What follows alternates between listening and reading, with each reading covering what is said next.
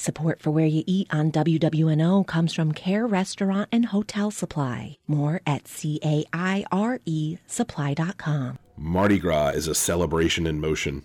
Today, I'm giving a shout out to some unsung heroes who help keep the wheels turning. To make it through the long haul of Carnival, you need to eat and keep eating.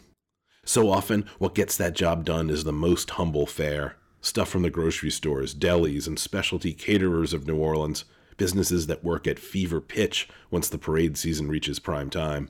Right now, all across town, they're assembling mountains of mini muffulettas, sliced up party style po' boys, and perhaps most of all, platters of finger sandwiches, those squishy triangles filled with basic cold cuts. King cake gets a lot of attention during Mardi Gras. This kind of party food is the opposite.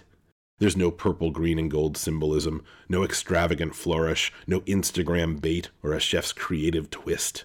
It's utilitarian, it's ubiquitous, and it's hard to imagine Mardi Gras going smoothly without it. People are partying and drinking, and the finger sandwich fits the moment like a Mardi Gras monarch's kid gloves. Think about it. On any so called normal carnival day, you move from the party to the parade. You lug supplies from distant parking spots. You're out in the streets. This is no time for knife and fork fare. But the same person who won't stop for a full meal will readily put away a stack of tiny turkey sandwiches on wheat or a handful of mini muffs, one at a time. It's the pacing and the size. The fact that they're mini is huge. These platters turn up at parade routes, house parties, krewe balls, even the parade floats themselves.